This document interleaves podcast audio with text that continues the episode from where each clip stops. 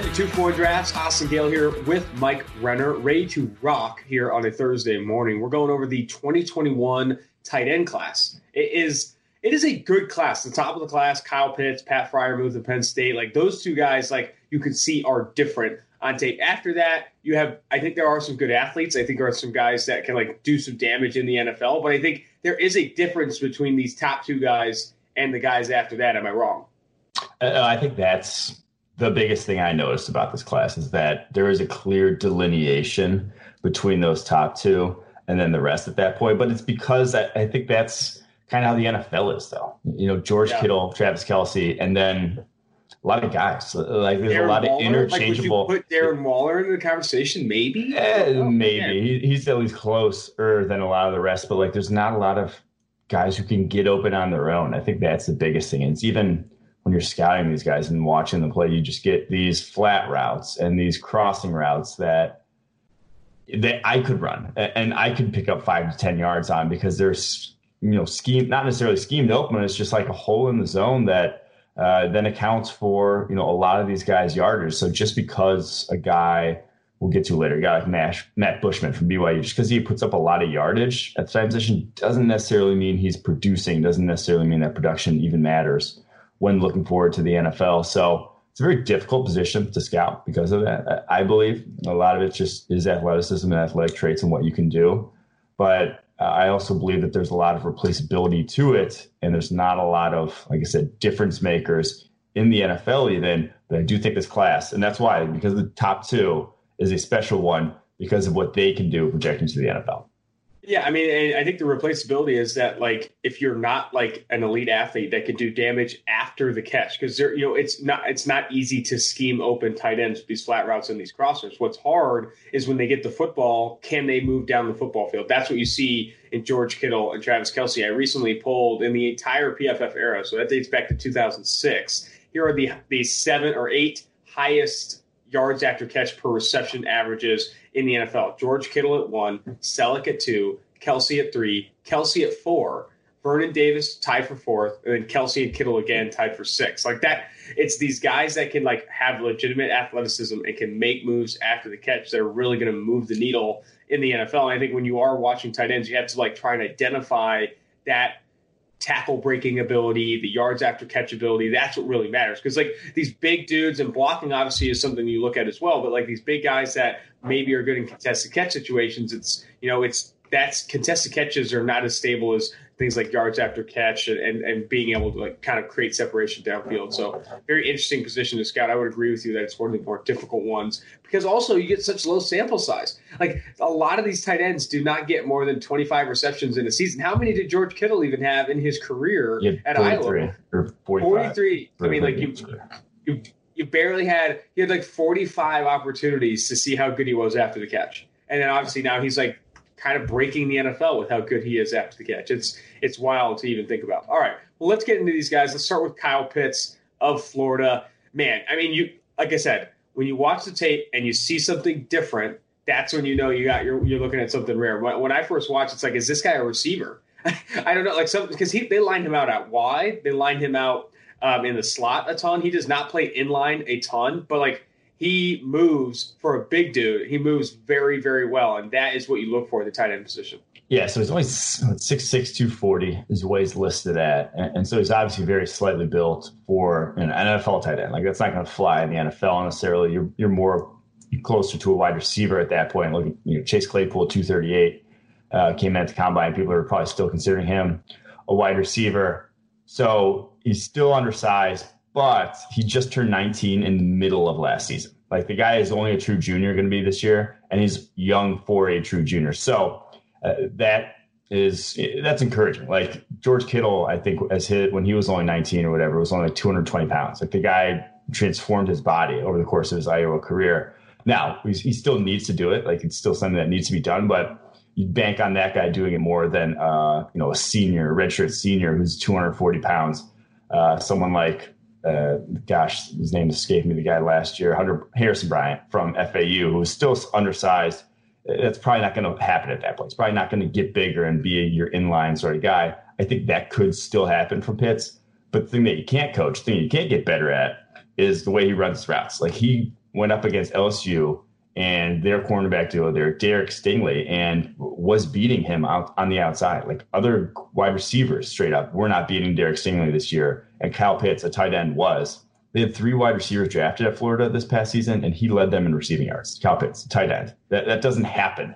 Uh, and he, you know, so, and happen. you talk about, and another thing I wanted to bring up too, like you talk about. Um, you know, scheming people open and they run a lot of crossers, a lot of flats, those things. Like he ran like actual routes. They were pushing him downfield. It was not not, I mean, he's obviously had some of that scheme production, some things after the catch, but like he was also running routes downfield, creating separation, ten plus yards downfield. We have, um, you know, Timo Riske, one of our data scientists, but built a tool for us where we can see kind of a heat map of routes run for any player at the college and NFL level. You compare Kyle Pitts to the rest of this tight end class. This dude is way downfield. You see way more routes running downfield. And again, you speak to what's valuable yards after the catch breaking missed tackles, and pushing downfield. And when you can actually create separation downfield at that size, again, we are talking about a very rare tight end. I think Kyle Pitts, man, tight end one. I don't know if Freiermuth can take him over. No, I, I definitely tight end one to me because of that. Because what he does, what he offers in that regard, and being able to beat man coverage, win one on one is different. You'll see some of these guys that we're going to talk about on this list. They they don't run routes with breaks. Like the the routes don't have breaks where they actually have to cut and do something uh, along their route. And that's what Pitts was running at Florida. Like you see him run deep posts, you see him run digs, things like that, and run them at a high level. And, you spoke to it earlier about is this guy even a tight? Like you thought you looked like a wide receiver, and he just does. Like that's why he was so productive is because he looks like a wide receiver when so few tight ends do. They look like tight ends, uh, but the ones you want are the ones that don't look like tight ends, and that's because that's what wins. Like that. That is what. That's what George Kittle. That's what Travis Kelce, Like the way they move. Darren guys Waller wasn't even a tight different. end. Yeah, Darren Waller was not even a tight end. Yes, exactly. That's why Chase Claypool like we kept saying he probably has the biggest, you know, quote unquote upside. Like he could actually be a dynamic tight end at the next level. Like yeah. when there's so few guys, when there's so few guys that have even that athletic ability to do so. So uh, yeah, Kyle Pitts is legit. I think you also have to kind of tip your cap to Florida for using him the way they did. You know, they, they recognized that talent and said, hey, we're going to run you in nub sets. We're going to run you in the slot. We're going to run you outside. The routes are going to be deep down the field. Like that, I, I think you don't always see that. Usage at the collegiate level, you'll sometimes see, I think a good name to bring up would be Jalen Reagor. Never used in the slot, not really given a ton of opportunities to be versatile and do different things. Almost exclusively played X. You know, you'd be encouraged to see a prospect like that do a little bit more and, and be more versatile. I think they used him very well this past year. I'm excited for this I, I, I think that also speaks to just the level of talent you're working with them. The fact that college coaches are often reluctant to scheme for a player. You, you know, instead with Jalen Reagor, they're they're going to plug a player into their scheme. They're not going to change their scheme for a player. But this true sophomore, only 19 years old last year, was being you know schemed for. Like you're not going to put some six five, 260 pound tight end runs a four eight. You're not gonna you're not gonna split him out wide one on one against Derek Stingley and have him run a post. You're straight up yeah. not going to do that. Like that, that's not something that's going to happen. And Half these guys in this list, you'd get laughed. Uh, Derek Stingley would be laughing his ass off across from them, thinking, "Why the hell is this guy lined up across from me?" But with Kyle Pitts, he can legitimately do that, and they took advantage of it there at Florida. All right, let's jump to Penn State's Pat Freiermuth. This is another guy I watched, and I think that what I came away with again is you see some you know some difference making ability with what he can do after the catch. I also thought I, I was really impressed with him as a blocker. In addition yeah. to getting in front of guys, he, he could pancake some dudes as well. He's a bigger guy, a bully with the you know the ball in his hands. He can knock some guys around. I, think this is another guy that after the catch, I'm, I'm impressed with what he brings to the table. And to speak to what we kind of just touched on with Cal Pitts, they were doing the same thing with Freiermuth at Penn State. Like they would throw him and uh, you know four wide and they would put him out, split him wide on his own. And when they got him one on one against a safety or a linebacker, they were going to him. Uh, in the Ohio State game, they, he ran a couple. Uh, I think they had like three times they did that and, and, went his way. He ran one really nice slant against uh, I want to say Tuf Borland, where he just like it wasn't even close. Like he's you cannot like ha- the other guys on this list after the top two cannot run a slant like that and get open the way he the did. It's just yeah, the foot quickness, that sort of thing that just guys don't have, and it's tough. I mean, a lot of 200 he's listed at 259 pounds. The guys don't move like that. Like it's difficult to find guys You're that move that way. supposed to have that flexibility, ankle Yeah. flexion, and quickness. Like it's just it, you're you, you're now a rare human. You- you're Yeah. now like a monster with absurd athleticism. So I mean, and you see that. So people are making Gronk comparisons, Mike. Are, are you on? I, is it just a number? I mean, honestly, like I, I I don't know. I don't think it's unwarranted. Like Okay, it, the way he moves, uh, and again at, at his size, because Gronk's like his biggest thing was that he was damn near 270. Like this guy could get up to 270. He's just a naturally big dude.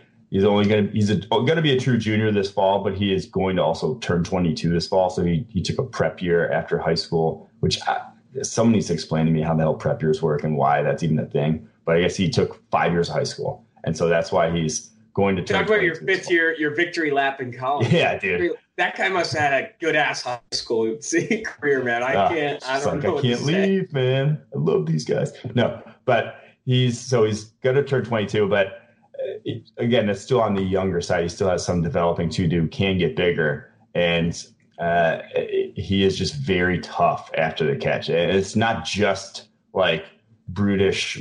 Some of these guys we're going to talk about later, just like you know, guys bouncing off of him. He can actually make you miss. Like he can actually uh, you know, shake you in space if you're not careful. So yeah, Freiermuth is he's a very, very good prospect. All right, let's jump to Brevin Jordan, the, the Miami Florida Titan. So again, watching these guys back to back, he was a guy that I felt like was schemed open appropriately, and you, you saw some you you liked some of what you saw after the catch, but again, he did not enter that like difference making tier for me. He just didn't. Yeah, so there's uh, to me this tight end class. There's like three tiers. The top tier is like clearly Cal Pitts and Pat Freiermuth are, are. I don't usually talk about tight ends as first round players. I don't think they're worth it because a lot of times you're talking about a guy who has either you know athletic limitations or production limitations. That hasn't been the case for these two guys in the way they were used. I, I could actually get on board with taking those guys in the first round. Brevin Jordan then is in a tier all on his own that he has the athleticism. Like he could be that guy in the future. He's Yeah. 6'3, 235. So he's on, a little on the under, undersized, but he's only going to be a junior this upcoming season. So like he could be that guy. He did, could develop into it. But man, his ball skills, uh, his routes at the moment are not there. So he only had three drops on 38 catchable, but like a lot of body catches, and he went two of 11 in contested situations. And I think that's very indicative of just the way he attacks the football. You, had times where he would almost get, make himself have contested situations with the fact that he didn't come back to the football. Uh, and I think that 2 of 11 number speaks to that. So I don't love his ball skills, but the athleticism is difficult to ignore. Uh, so he is. It's why he's in the yeah. conversation, honestly. Like, I mean, it's why it's why he's even in the conversation for like kind of tight end three, tight end or, or tight end four, wherever it will be, because he has that athleticism. I also think people scout the jersey. Miami has found ways to scout tight ends. I mean, they uh, recruit tight ends. They've had a lot of like successful athletes. I mean, you go back to Clive Walford. Um, and you know David Njoku, like they've had these athletes at the tight end position, but like translating to legitimate production in the NFL, we we've yet we've yet to, yet to see like really consistency from those guys. But Brevin Jordan, again, what I saw is like you see the athleticism, but you don't see him making the plays on the football or with the football like you saw these other guys, Pat Freiermuth and Kyle Pitts. All right, let's jump to Luke Farrell, the Ohio State tight end. Talk about small sample size. Had to go back to 2018 to see what this guy could do. Only 43 targets in three years at Ohio State, 29 receptions for 343 yards and three touchdowns. Very low yards after the catch per reception average across his career. I, I, get uh, not even in the same tier as Brevin Jordan, my opinion.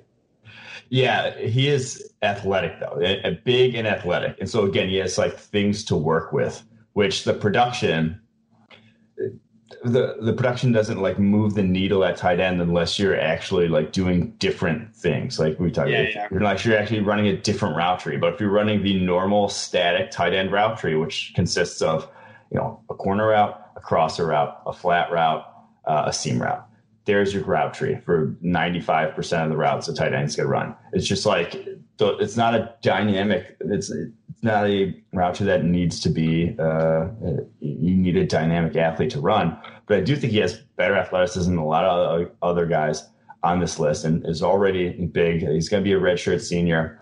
Uh, he had a really nice catch and run touchdown against Michigan State this past season.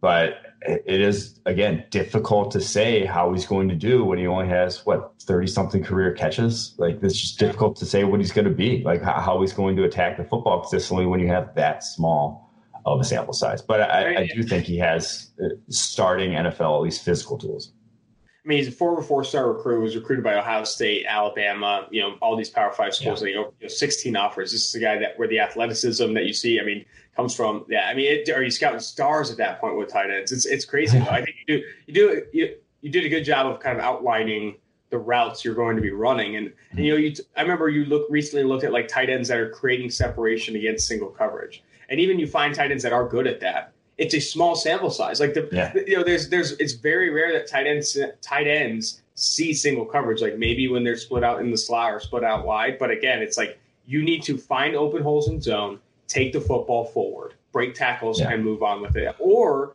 or be different enough to be asked to do different things, like running down the field and doing things like George Kittle and, and Travis Kelce. Well, I was say ball skill aspect still matters. When we talk about with Brevin Jordan, like you still need that aspect of it of the position you still need to be able to catch like it's a position where uh, you guys like drops are almost unacceptable with the routes you're going to be running like you need a guy who's going to be consistent in that regard but there's a lot of guys who can do that is the other thing yeah. like a lot of guys have good ball skills a lot of guys will haul in off target passes consistently that's Matt just Bushman. Yeah, exactly. Matt Bushman has great ball skills. He's a big dude that yeah. dominates in contested catch situations, but again, not a great athlete. Like, and he's also yes. on the older side. I, on the older side is an understatement. He's going to be 25 next year. He's the Hayden Hurst of this class. Yeah, but Hayden Hurst was a better athlete. Regardless, let's uh, uh, let's jump to uh, Charlie Kolar, the Iowa State kid. Yeah, so he's a redshirt junior, um, very productive. Uh, I think his production is right up there with Cal Pitts for the best uh, coming back in the country. Uh, he has ridiculously good ball. Like his catch radius, probably as big as any tight ends in this class. Um, he's not necessarily a tackle breaker after the catch, but he always kind of drags the guy at least for a few more yards. Like he's a very powerful dude. Uh, it's really good feel for the position in terms of like you know sitting when to sit in, a zone, uh, how to get past linebackers and get up to the second level. And, that, and that's uh, how you get but, peppered targets too. Yes, With yes. Knowing how to sit in the zone, knowing like I mean, like I always go back to that Lafleur quote, but I really sits with me in terms of how he scouts a slot receiver. And I think tight ends are similar in that they're hmm. always running against underneath zone and those things. Is are they smart enough to identify these holes and zones, and that way they you know they they're you know quarterbacks can find them and target them. Like I think that's what 81 targets for a tight end. I mean, even in the Big 12 is impressive. That you're you're, you're demanding the football target rate, yards per outrun, those types of things earning targets is a is a very valuable skill, and I think you see that in tight ends when they can find holes in zone and they're very very smart, very reliable. This guy does not have a ton of drops in his career, only two drops on 95 targets at, at Kolar. I, I think again, reliable, smart football player. Yeah, I think reliable and like building trust with your quarterback is a big thing there because a lot of your targets are not are going to be contested. You're going to be like they call them like the safety blanket. It's the guy you go to when nothing else is really there can he still make a play there? I think Kolar has that. He's the highest graded in terms of receiving grade of any of these guys uh, coming back in this draft class. So I think he has those little things. And he has some, he's not an exceptional athlete by any means, but I don't think he's a poor athlete and he runs fairly crisp routes. So he is tight end four on our draft board right now. All right. Jumping down the list here, um, Jake Ferguson, Wisconsin kid, uh, take take the lead here. Yeah, so another redshirt junior.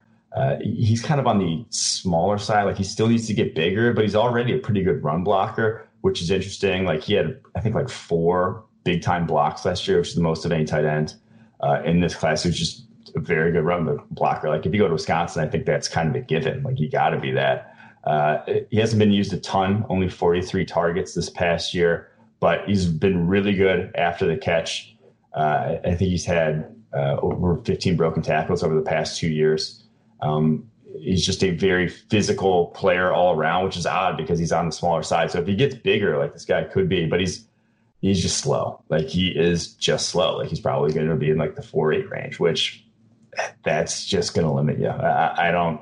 I don't know what you do with that. So he might, redshirt junior, he might be a guy who plays, you know, out all four years and then gets drafted day three sometime.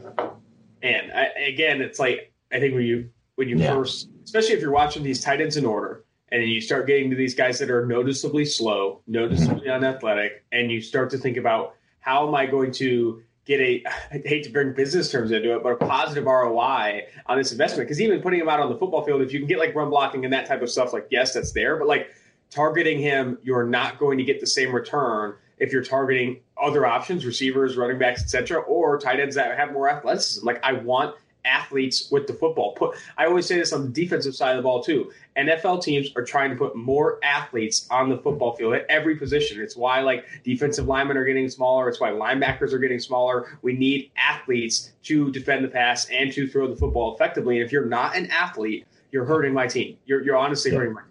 I think positive ROI is a good way to look at it, though. Like you have in football, you have a limited amount of capital, whether it's cap space or whether it's draft picks and you want to maximize every single inch of those. You can't just be like, oh, we'll take you know we'll take a net zero ROI on this. It's like no, you got to shoot for positive ROI because the team that ends up winning the Super Bowl is going to have a lot of positive ROI. You, you can't just be average. You can't just be doing things like that. So you want to try to maximize that at every step of the way. So I do think it's a very similar sort of thought process that goes in. I also think another another resource you have that you need a positive ROI on is snaps. That you only have a certain amount of snaps that you can allocate to all of the players on the offensive side of the ball and defense side of the ball. Who is going to get you? I know there's not plus minus in the NFL, but who is going to get you positive return on those snaps? Is it Jake Ferguson compared to a guy who's a better athlete and maybe can do more after the catch? It's hard to say. All right, Matt Bushman, guy we talked about a little bit, hinted at him a bit. Old dude, great in contested catch situations. I, I, think he plays. I put this in my notes. Plays like he's the heart and soul of this BYU team. Like he's got like you got that mentality, that like high character type of style. You see some of his post game interviews. Like he's a great interview. Like Matt Bushman though, again like great in contested catch situations, ball skills. After that, the the strengths list is is short. Yes. So he's already 24. He played baseball or does play baseball at BYU also. Um, but he's just not uh, an athlete. Uh, he's just. I bet you that guy when hits he, nukes though. Yeah, I bet you he hits bombs because he is a horse. I, I, mean, that's that's a good you know body type for baseball, but he's just not like you go watch the Utah game and they play a lot of man in the Utah game. No Burgess. And they would drop, yeah, exactly. They drop Terrell Burgess on impress him didn't have an answer like that. If you can take a guy out with Terrell Burgess is undersized, and like Terrell exactly. Burgess undersized like that. I remember watching that matchup and thinking Bushman should have won that every step of the way, and like couldn't like he was being physical though. Burgess was being physical in that matchup, yeah. and, and Bushman could not could not find a way. Yeah, and that's the thing. It's like the numbers are great. Like the receiving numbers are great. Like he he had 688 yards last year, 47 catches, but there's just so few of that is going to translate to the league. To me, he's late day three, like at best.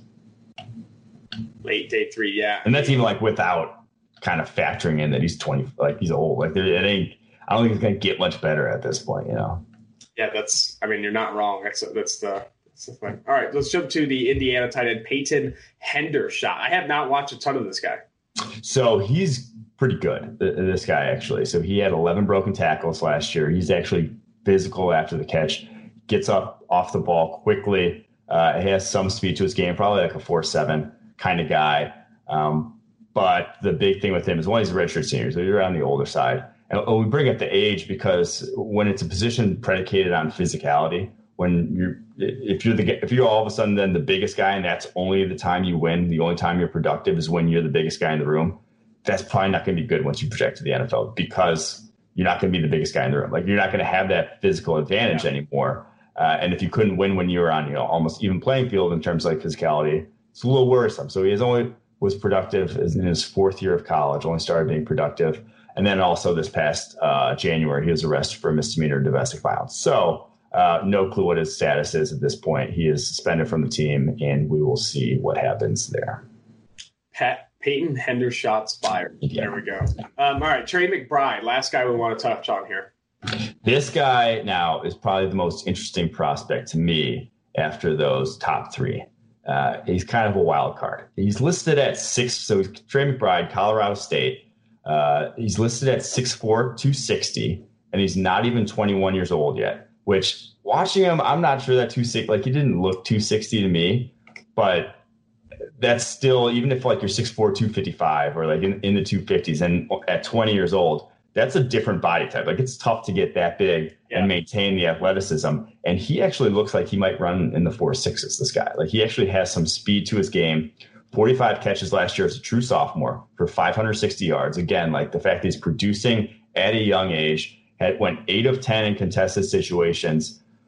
Very, very good rate there. Has good ball skills. Only one drop all last year. And the thing I love to, about him is that he gets the ball and he is going upfield and he is not trying to shake guys. He knows who he is and he is just going to run in a straight line as hard as possible. And it's kind of like that George Kittle thing. They told him stop trying to, yeah. you know, never go down, never go out of bounds. Coach Emery, like, right? Just like, it's Coach, yeah. It's Coach Emery, who I think coached previously, like um, guys at UCLA. He's he's always like you. I read this piece on the Ringer and talked about how he is told every tight end that he's coached. And he's coached a lot of great ones. I can't think of their names right now, but uh, he's coached a lot of great ones, including George Kittle. And it's been this thing like, hey, when you catch the football, do not run out of bounds. Do not run side to side. You are a big dude. Just yeah. run straight. You're bigger than. Once you get to the second level, you are bigger than everybody. Like you're literally like that's the that's a fact. You are bigger than everybody, and I think it's something that George Kittle has brought up as well that has really like helped him. And I think you see Travis Kelce do that. Like tight ends that are bigger than everybody, when they get to that second level, you just run straight at full speed, it's going to be very tough. Yeah, and that's the way that's the way Trey McBride plays already. Colorado State tight end, which I love. And uh, the only problem is he's just another guy whose route tree is limited route running when he was asked to do anything, you know, that had a sort of break, and it was pretty meh at this point. But again, young guy, we'll see. He's probably not going to declare this upcoming season if you're not. He turns 21 uh, this fall, so we'll see if he does. But he's intriguing, at least I'll say. Have you have you watched the other the other? I mean, Colorado State has had some some Warren interesting Jackson. receiving options. Yeah, Warren Jackson. Have you watched? Yeah, he, he's all right. The, the wide receiver. He's not. I we included what 15 receivers in the draft guide, he was probably just outside of that, just missed the cut. Yeah, I mean, I'm just thinking about you know Colorado State actually like producing some NFL yeah, talent. How does that work? Like you have you have Power Five schools that will consistently produce no NFL talent. Colorado State is getting guys every single year, but yeah, it's it, well Preston Williams though. I think that was a transfer. That was a different situation. Yeah. They kind of scooped him up off the waiver wire, so to speak. But Rashard Higgins, obviously, you have. Uh, I mean, Rashard Higgins, Warren Jackson, Michael Gallup. Like, there's some of these guys that they're actually producing um, some NFL talent there. All right, that is the tight end class overview. I'm sure we'll add more as we continue to push through this draft guide. How is the draft guide going, by the way? I'm on the. I don't know if we're going to add that many more. I mean, the tight yeah. end position. There's like there were 12 drafted all last year five guys went on day two. It's not really. It, it's, scout fullbacks. You scouting fullbacks this year? Fullback options, just no, just for the Packers. No fullbacks, no kickers, punters. You will we'll put we'll we might actually put an algorithm for kickers and punters just purely based off of their how they've done in the past. Yeah, I mean, there's a piece guy, that Timo has written. Like, yeah. I mean, about like the unpredictability of the kicking position and like there, there are guys that are more consistent but it's rare you find that edge in the kicking game and he, yeah. he also i mean he also mentions in the piece like how often like teams are like moving on from kickers like he's saying like that obviously like not a, a super viable strategy because you're like losing confidence in those things but it's a very interesting piece that he wrote on that. All right well we're, we're moving to kickers now. Probably should close the podcast. This was great. I, th- here's the thing. I think if you leave with anything scout, you know, scouting tight ends very difficult. Look for guys that are, you know, above average athleticism or even elite tier athleticism that make plays before and after the catch, could run different routes because they're mm-hmm. different type of players. And then also Kyle Pitts and Pat Freiermuth are those guys in this year's class. And I don't, there's some distance between Pitts and Freiermuth as well. Cause I mean, Pitts, what that guy mm-hmm. could do is yeah, very, much, very different. I'm, I'm, interested to see what he does at Florida this year. Any other key takeaways for you? I will say there's one more thing we didn't really touch on that's kind of relevant to the NFL nowadays is that the guy is is undersized. Like he better be a ridiculously good a- athlete and a, a, very good receiving weapon because teams are teams don't really give a shit about guys who can't block in line anymore. Like they will put a slot receiver in there over the guy who's this move tight end who's kind of a liability once you line them up. Uh, you know, the defense don't respect them.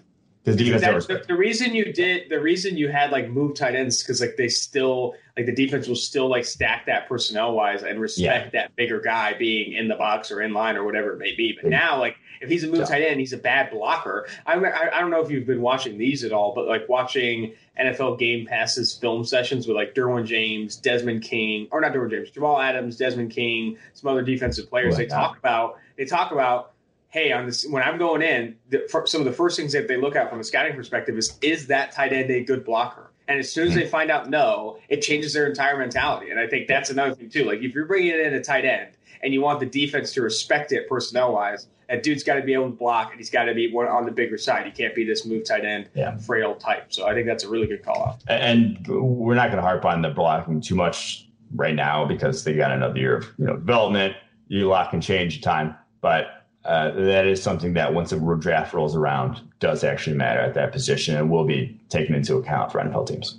Oh, absolutely. All right. Well, that's going to do it for the tight end class overview here on 2 4 Drafts. Until next time, Mike Renner and Austin